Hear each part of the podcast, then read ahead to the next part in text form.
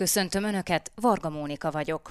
Augusztus 30-án 92 éves korában meghalt Mihail Gorbacsov, a Szovjetunió első és utolsó elnöke, a Szovjetunió kommunista pártjának utolsó főtitkára. Az ő nevéhez fűződik a perestroika és a glasnost jelszavával meghirdetett reformpolitika, a szovjet csapatok afganisztáni csapat kivonása. Kulcs szerepe volt a hidegháború lezárásában, a német újraegyesülésben, a Varsói Szerződés katonai blokk feloszlatásában és a Szovjetunió széthullásában is. Róla beszélgetünk ma vendégemmel, Bendarzsevszki Antonnal, az Ökonomusz Gazdaságkutató Alapítvány szakmai igazgatójával. Gorbacsov vértelenül zárta le a hidegháború, tehát nem eszkalálódott a konfliktus, nem tört ki a harmadik világháború. Ugyancsak vértelenül zajlott le a demokratizálódás a Szovjetunióban és a keleti blokk országaiban. Ezek Gorbacsov legnagyobb eredményei? Igen, egyetértek eh, ezzel, a, ezzel az állítással. Azt gondolom, hogy elsősorban az, hogy a Szovjetunió örökségén, a szovjet térségben nem történt egy olyan polgárháború, egy olyan háborús konfliktus, mint amit például a Jugoszláviában láttunk, az egyértelműen Gorbacsov államférfiúi kvalitásainak köszönhető. Mindazonáltal persze hozzá kell tenni, hogy neki nem ez volt a végső célja, hogy a keleti blokkországai függetlenedjenek a, a Szovjetuniótól, hogy a Szovjetunió szétessen. Ő a Szovjetuniót meg akarta reformálni, meg akarta menteni, és erre látta a problémákat, és erre sajátos válaszokat próbált keresni. Mm, ez nem feltétlenül működött minden esetben, már 30 év távlatában látjuk, hogy mi működött, mi nem működött, mi, mi történt ezzel. De a, a legfontosabb eredménye valóban az, hogy nem volt hajlandó, már akkor is, amikor látszott, hogy szétesőben van a blokk, nem volt hajlandó az erő bevetésére, erőszak alkalmazására, amire egyébként ugye elődjei, az előző szovjet pártitkárok szemrebbenés nélkül hajlandóak voltak, akár itt az 56-os magyar szabadságharcról, forradalomról, vagy csehszlovákiai 68-as prágai tavaszról beszélünk, tehát Gorbacsov ilyen erőszakos intézkedésekre nem volt hajlandó, és ez mindenképpen a legfontosabb erényei közé említhető. Ugye említi, hogy olyannyira híve volt a Szovjetuniónak, hogy meg akarta menteni, meg akarta reformálni. Nézzük meg egy kicsit ezeket az intézkedéseket. Ugye elsőként meghirdette a perestroika, vagy az átstruktúrálás programját, ami egy átfogó gazdasági társadalmi reform volt. Ekkoriban ugyanis stagnált a Szovjetunió gazdasága. Mi volt az elképzelése, hogyan akarta felpörgetni a gazdaságot? Meggyőződésem, hogyha nincs Gorbacsov, a Szovjetunió akkor is szétesett volna. Ugye a legfontosabb kérdés az, hogy milyen időtávban történt volna, tehát ugye Gorbacsov esetében uh, 1985-ben lépett a főtitkári posztra, és gyakorlatilag hat évig tartott ez a lassú felbomlás. Most kérdés, hogy ez egy másik vezető esetében 5 évig tart, 10 évig tart, vagy még 15-20 évig tart, és mennyire lesz fájdalmas ez a szétesés, milyen következményekkel, akár mondjuk katonai háborús következményekkel jár. Tehát Gorbacsov már egy olyan pozícióba került, amikor látszott, hogy ez a szovjet gazdaság nem működik, sem politikailag nem működik, sem a maga a gazdasági rendszer nem képes felvenni a versenyt a, a fejlett nyugati államokkal, nem képes felvenni a versenyt az Egyesült Államokkal. Gorbacsov belátta ezeket a problémákat, látta, hogy a tervgazdaság nem működik, nem működik nem tudom, a könnyűipar, nem működik a központi utasításos rendszer, és a perestroika ennek a megreformálására tett kísérlet volt. Önmagában már az is rendhagyó volt, hogy nyilvánosan ismerte be, hogy a szovjet gazdaság ebben a formában nem működőképes. 1985-ben beszélt erről egyébként először szélesebb nyilvánosság előtt. Megmondta, hogy, hogy meg kell reformálni. A perestroika ennek szólt, bizonyos liberálisabb gazdasági elemeket próbált implementálni a meglévő szovjet rendszerbe. Tehát itt nem egy piaci gazdaságra való áttérésről van szó. Hanem csak egy piacosított szocializmusról. Egy, így van, egy, ahogy mondja, egy piacosított szocializmusról, ahol ugyanúgy megvan mondjuk a, a tervgazdálkodás, ahogy, ahol ugyanúgy egy szocialista gazdaságról van szó, de mondjuk amelyben nagyobb, a központtól függetlenebb szerepet kaptak az egyes piaci szereplők, az egyes helyi, regionális szervek, intézmények és, és vállalatok. Mondjuk így, a központtól liberálisabb, nagyobb mozgásteret kaptak ezek a, ezek a gazdasági szereplők, és ebben próbált változásokat hozni. Ez lehet, hogy működőképesebb lett volna, hogyha ezeket a változásokat 20 évvel, 30 évvel, 40 évvel előtte hozzák meg, de a Szovjet Unió ebben a korszakában, amikor ugye a problémák feltorlódtak, és egyre erőteljesebben jelenkeztek, ez már túl késő volt, és emiatt nem tudott működni. Ez volt a Gorbacsov gazdasági intézkedéseinek az egyik eleme. És amellett ugye beszélhetünk politikai reformokról, külpolitikai nyitásról, vagy, vagy ugye egyéb, egyéb intézkedésekről. Nézzük akkor meg ezeket sorra. Ugye ugyancsak a nevével együtt emlegetik a glasnost, a nyíltság politikáját. Ez gyakorlatilag a szabadságot, bizonyos fokú szólásszabadságot jelentett a szovjet népnek. Így van. Gorbacsov nyilvánosan bírálta az előző rendszert abban, hogy a, a szovjet, a szocialista rendszer egy zsákutcába került, rossz úton indult el. Tehát ez, ez nagyon jó jellemzi Gorbacsov gondolkodását, hogy ő nem, nem azt gondolta, hogy a szocialista rendszer nem működik, vagy működős képtelen, hogy mégiscsak a kapitalista rendszer került fölénybe, hanem ő azt gondolta, hogy csak eltévedt az eddigi irány az, az rossz vágányba jutott, és ezt meg kell javítani. Tehát önmagában azt gondolta, hogy a szocialista rendszer igenis működőképes, igenis ez elérendő cél, csak, csak azt gondolta, hogy ezt más eszközökkel kell megtenni, mint eddig. És ugyanúgy gondolkodott a politikai életben is, azt gondolta, hogy, hogy az a szocializmus, amely előtte létezett, az egy elnyomó típusú szocializmus volt, és ő az ember arcú szocializmust akarta előtérbe hozni. Ennek az egyik eszköze volt például a glasnost. A nyilvánosság fokozatos megnyitása, hogy az emberek véleménye, az emberek szólásszabadsága fokozatosan érvényesüljön. Csak hát ugye ez olyan folyamatokat nyitott meg, olyan erőket juttatott a felszínre, amelyek ugye korábban évtizedekig be voltak zárva ebbe az elnyomó jellegű represszív szovjet rendszerben. És hát nyilván ez is hozzájárult ahhoz, hogy, hogy végül a, a Szovjetunió, mint állam alakulat, alakulat összeomlott. Ahogy ön is utalt rá, a belső reformok mellett a külpolitikában is újat hozott Gorbacsov, igyekezett normalizálni a kapcsolatokat a nyugattal.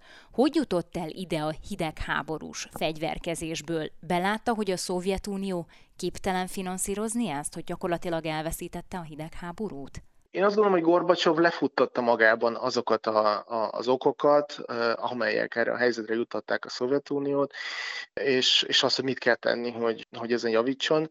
És ennek egyik eleme volt az, hogy a hidegháborús verseny nem lehet folytatni olyan formában, mint ahogy ez korábban évtizedekig folytatódott. A két oldalú amerikai szovjet kapcsolatok talán az egyik legrosszabb ponton jártak a 80-as évek közepére. Ugye Ronald Reagan akkori amerikai elnök is egy nagyon markáns szovjet ellenes pozíciót vett fel. Abban az időszakban a nyugati sajtóban, ahogy egyébként az előző évtizedekben is, a Szovjetunió egy, egyfajta ilyen monstrumként volt bemutatva, amely bármikor lecsaphat a nyugati államokra, amelytől félni kell, vigyázni kell, és a szovjet vezetők is ilyen vérszomjas apparatcsikokként voltak bemutatva, de a Gorbacsov egy teljesen más képet vitt bele ebbe a ebbe a szovjet imásba.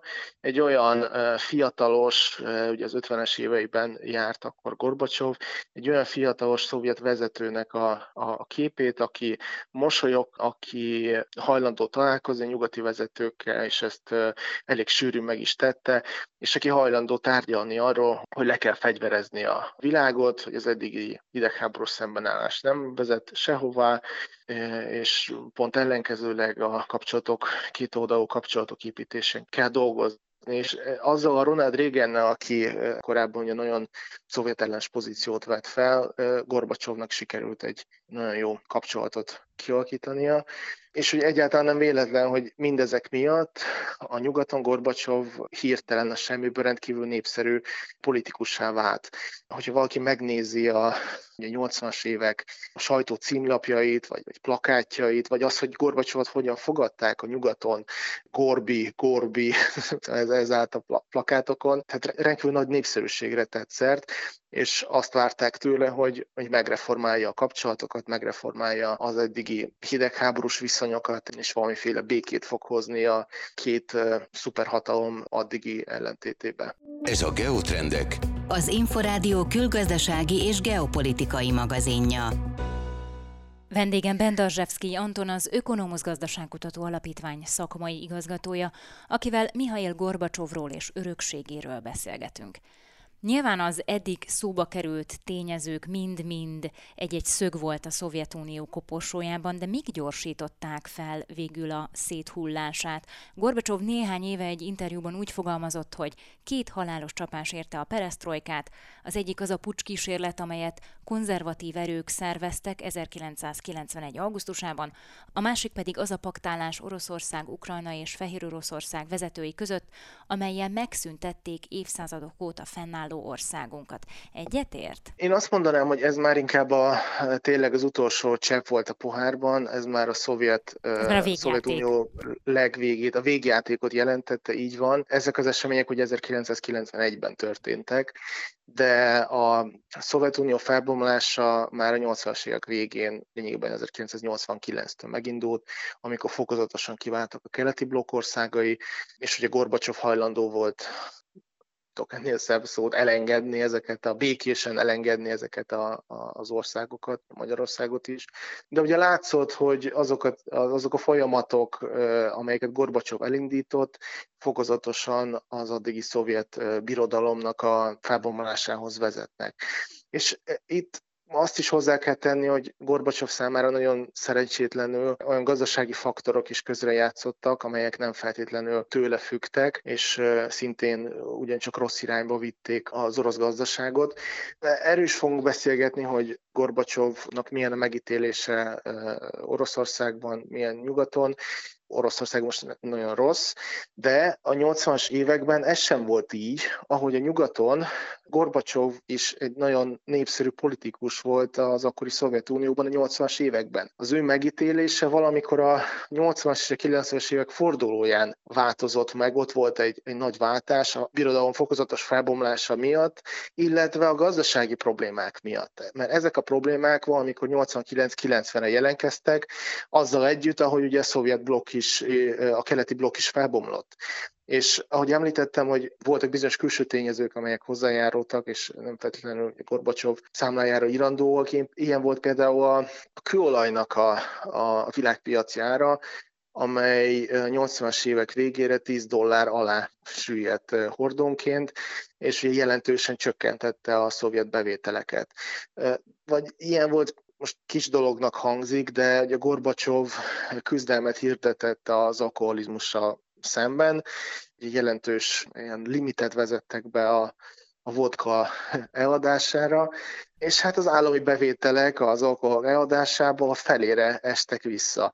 Ezzel egy időben a gazdasági liberalizáció ahhoz is vezetett, hogy abban az időpillanatban egy jelentős termékdeficit lépett fel. Tehát korábban is volt erre példa, korábban is volt jegyrendszer, korábban is Élelmiszer hiány volt, nem volt de hús, nem volt cukor. Ez a 80-as évek végére, ez minden addiginál nagyobb erővel kombinálódott.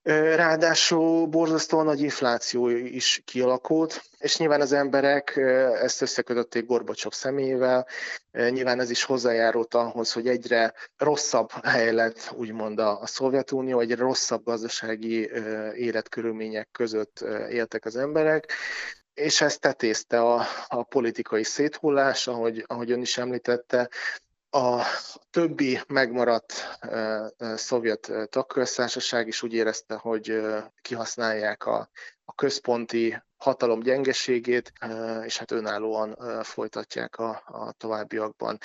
Fontos hozzátenni, hogy Gorbacsovnak ugye voltak politikai elképzelései is a Szovjetunió megreformálására, nem csak belülről, hanem arról, hogy hogyan fog kinézni a, a szovjet rendszer, a szovjet birodalom a, a jövőben. Látta, már a 90-es évekre belátta, hogy ezek a folyamatok ahhoz vezetnek, hogy kiszakadnak a, az egyes tagországok, de neki volt egy olyan elképzelése, hogy sokkal nagyobb függetlenséget adna az addigi tagköztársaságoknak, és alapvetően megreformálják az 1922-ben kötött ugye, szerződést, amelyel létrejött a Szovjetunió. És az elképzelés az volt, hogy létrehoznak egy úgynevezett SSG-t, szovjet szuverén államok közösségét, amelyben megszűnik lényegében a, a központi hatalom, tehát a Moszkva addigi szerepe az pusztán ilyen koordináló jellegű szerepre fog csökkenni, és az addigi szovjet tagköztársaságok lényegében önálló szereplőként fognak tovább működni ebben a rendszerben. És úgy tűnt, hogy az addigi 15 szovjet tagköztársaságból 9 tagköztársaság hajlandó ebbe belemenni, és hajlandó lett volna aláírni ezt a, ezt a dokumentumot. De ekkor jött az augusztusi pucs. Gorbacsov, ő valahol középutat képviselte, a radikális reformok és a, a rendszer konzervatív formában való megtartása között. És e, éppen emiatt két tűz közé szorult, hiszen az eddigi keményvonalas kommunisták szemére hányták, hogy miatta szétesik a, a Szovjetunió, ezek az intézkedések nem jók, nem vezetnek eredményre, sőt épp ellenkezőleg rossz hatást váltanak ki, miközben a, a, a másik oldalon a radikális reformerek azt hányták a szemére, hogy, hogy ezek a reformok túl lassúak, nem elég merészek, nem elég radikálisak, liberalizációra van szükség, a gazdaság piaci alapokra való átreformálására, teljes politikai szabadságra van szükség, és stb. És ezek a, a reakciós erők ugye az augusztusi pucs során megpróbáltak még egyszer visszatérni, és Gorbacsovot kitenni ebből a, ebből a rendszerből. Mégpedig pont akkor, amikor a, a Szovjetunió megreformálására való tett kísérlet zajlott volna le, akkor írták volna alá a megállapodást a, erről a szovjet szuverén államok közösségéről. Ez augusztus 20-án történt volna, és, és miután megtörtént ez az augusztusi pucs, világos lett, hogy szovjet tagköztársaságok számára is, hogy hogy nem fog működni ez a fajta együttműködés, és hogy az augusztus pucs során vagy után a legtöbb szovjet tagköztársaság kinyilvánította a függetlenségét a Szovjetuniótól. Ahogy már többször utaltunk rá, nagyon eltérő a megítélése otthon és a nyugaton Gorbacsovnak. Ugye a nyugaton a totalitárius rendszer lebontásáért, a hidegháború lezárásáért becsülik, ünneplik, még Nobel békedíjat is kapott. Addig Oroszországban nem pozitív a megítélése. Egy tavalyi közvéleménykutatás szerint a válaszadók 70%-a úgy ítélte meg, vagy azt mondta, hogy Gorbacsov alatt rossz irányba haladt az ország, 51% szerint súlyos taktikai hibákat követett el, a megkérdezettek 22%-a pedig úgy vélekedett, hogy egy bűnöző, aki szándékosan törekedett az ország lerombolására. Nem sikerült azóta sem Oroszországban feldolgozni a Szovjetunió széthullását? Nyugaton ő egy, hogy mondjam, egy szabadsághozó személy, politikus, aki lehetővé tette, hogy a keleti blokk országai független legyenek, és újra visszakapcsolódjanak az európai vérkeringésbe, eh, aki lehetővé tette, hogy véget érjen a hidegháború, a fegyverkezési verseny, és Európa egy soha addig nem látott jóléti társadalom felé tudja haladni. Miközben a másik oldalon pont az ellenkezője érvényesült, hiszen Oroszországban ők voltak azok, akiknek a birodalma széthullott, akik elvesztették ezt a birodalmi büszkeséget, birodalmi tudatot, hiszen addig ők voltak a két szuperhatalom közül az egyik, majd pedig Oroszországgal semmilyen szinten nem számoltak, hiszen a 90-es években egy leszegényedő állammal vált. Ráadásul miközben Európában nagyban haladtak a, a jóléti társadalom felé, a gazdasági fejlődés minden addig rekordokat megdöntött, addig Oroszországban szegénység, életszínvonal csökkenés, ugye 1998-ban gazdasági válság is bekövetkezett, és ezeket mind Gorbacsov személyhez kötötték. Hiába nem volt már ott a politikai életben. Gyakorlatilag a szovjet rendszer végének a kudarcait Gorbacsov személyhez kötötték. Hiába ő, ő már csak a, a végjátékban vett részt, és ő, ő, ő, ő megoldani próbálta volna ezeket a, ezeket a gondokat, de mégis emiatt az ő megítélése rendkívül negatív Oroszországban. A mai Oroszország problémáinak megértésekor is valahova Gorbacsovig vagy azelőttig kell visszanyúlnunk. Ugye nagyon sok külpolitikai jellemző mondja, hogy valahol a háború ukainak megértésé is itt kell kezdeni, hogy ez egy utolsó kísérlet arra, hogy egy igazán erős, hatalmas Oroszország visszaállhasson. Azt nem merem állítani, hogy az utolsó kísérlet lenne, hiszen ha megnézzük az orosz történelem elmúlt néhány évszázadát, akkor azt látjuk, hogy ciklikusan történt az orosz fejlődés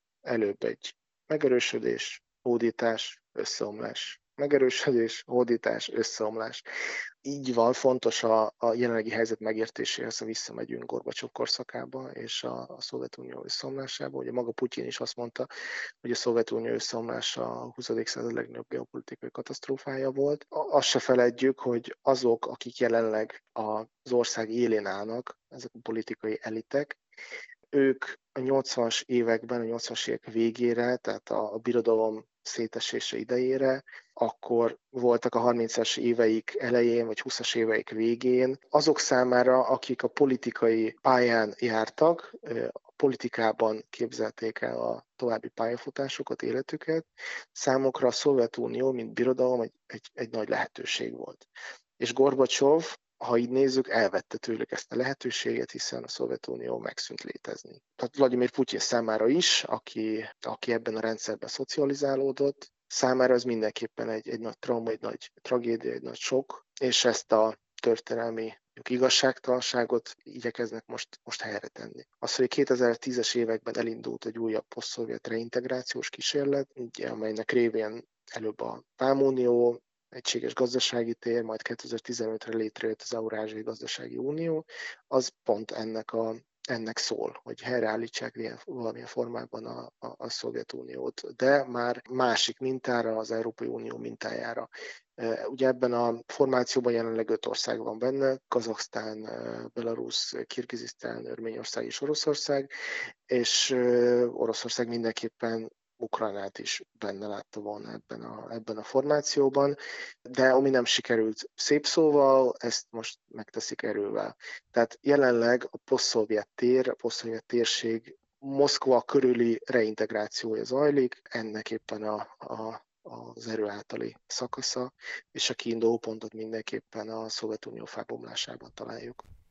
Bendazsevszki Antont az Ökonomusz Gazdaságkutató Alapítvány szakmai igazgatóját hallották. Adásunk visszahallgatható a Szolgáltatók podcast csatornáin, valamint az infostart.hu oldalon is. Köszönöm a figyelmüket, a szerkesztő műsorvezetőt, Varga Mónikát hallották.